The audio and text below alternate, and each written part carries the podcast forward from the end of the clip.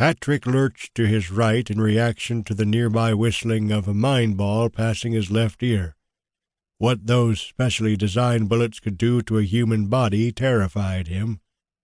He had been lightly grazed by one just two days earlier during the opening day of this tremendous battle. The resulting gash on the outside of his left thigh was bad enough, though well bandaged against reopening the wound the pain throbbing from where the heavy bullet passed was plenty to remind him of the mortal danger they all faced. Corporal Patrick Murphy continued his march toward the low stone wall ahead. Since crossing the rail fence, they were veering more to the left than previously. He suspected the regiment would soon break into the running charge of final assault. Scattered outbursts of their rebel yell could be heard on his left and on his right. Those came from men trying to steady themselves and perhaps rally their comrades. Sweat poured down his forehead. It also flowed freely under his woolen tunic.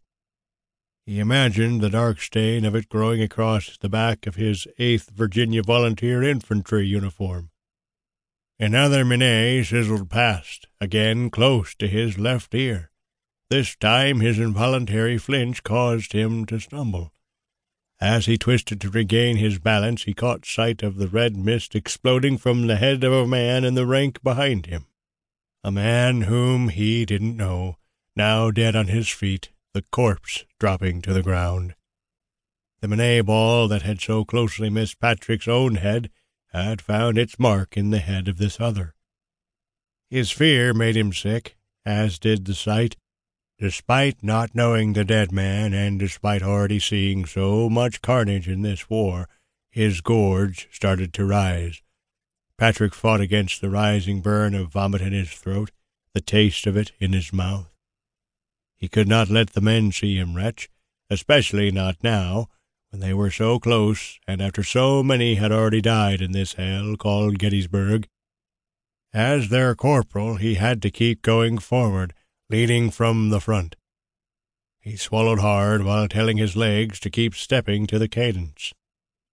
Ten yards to his right, and perhaps ten feet ahead of him, was the officer Patrick was guiding on, Lieutenant William Leslie.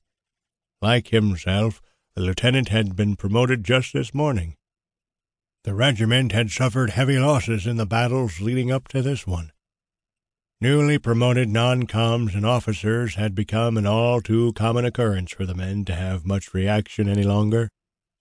Stepping off at two o'clock in the afternoon for this frontal attack against the Union lines meant that the troops would be fighting not only enemy soldiers before them, but the worst heat of the day as well. The hot, sticky humidity of this Pennsylvania summer day made the difficult task of charging enemy lines that much harder. The remaining men of the 8th Virginia had their rifles loaded, moving forward with the bayonets fixed. Each man would have one shot to offer against the blue line ahead. After that, they could expect to charge pell mell into the fray of hand to hand combat, using their bayonets to skewer and fight those arrayed against them.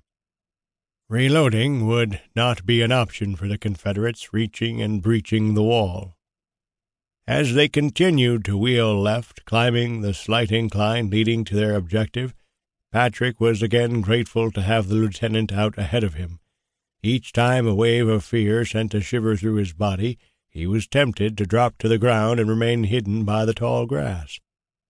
But with each such temptation he forced himself to glance at Leslie. Lieutenant William Leslie, carrying his sword in his left hand and a revolver in his right, striding straight into volley after volley of the Union rifles aimed at him. The man must have nerves of iron to walk so tall and proud amidst the thunderous noise and chaos surrounding him. At that moment, the lieutenant spun around to face his men while continuing to march backwards, all the while keeping his pace steady. Leslie raised his sword and shouted in his gentle Virginia drawl, By the half quick, men! Let's send them to hell where they belong. His voice could barely be heard above the din of battle.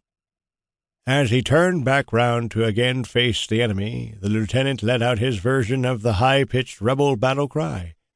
Patrick and the others picked up the cry, which grew in volume as it carried forward.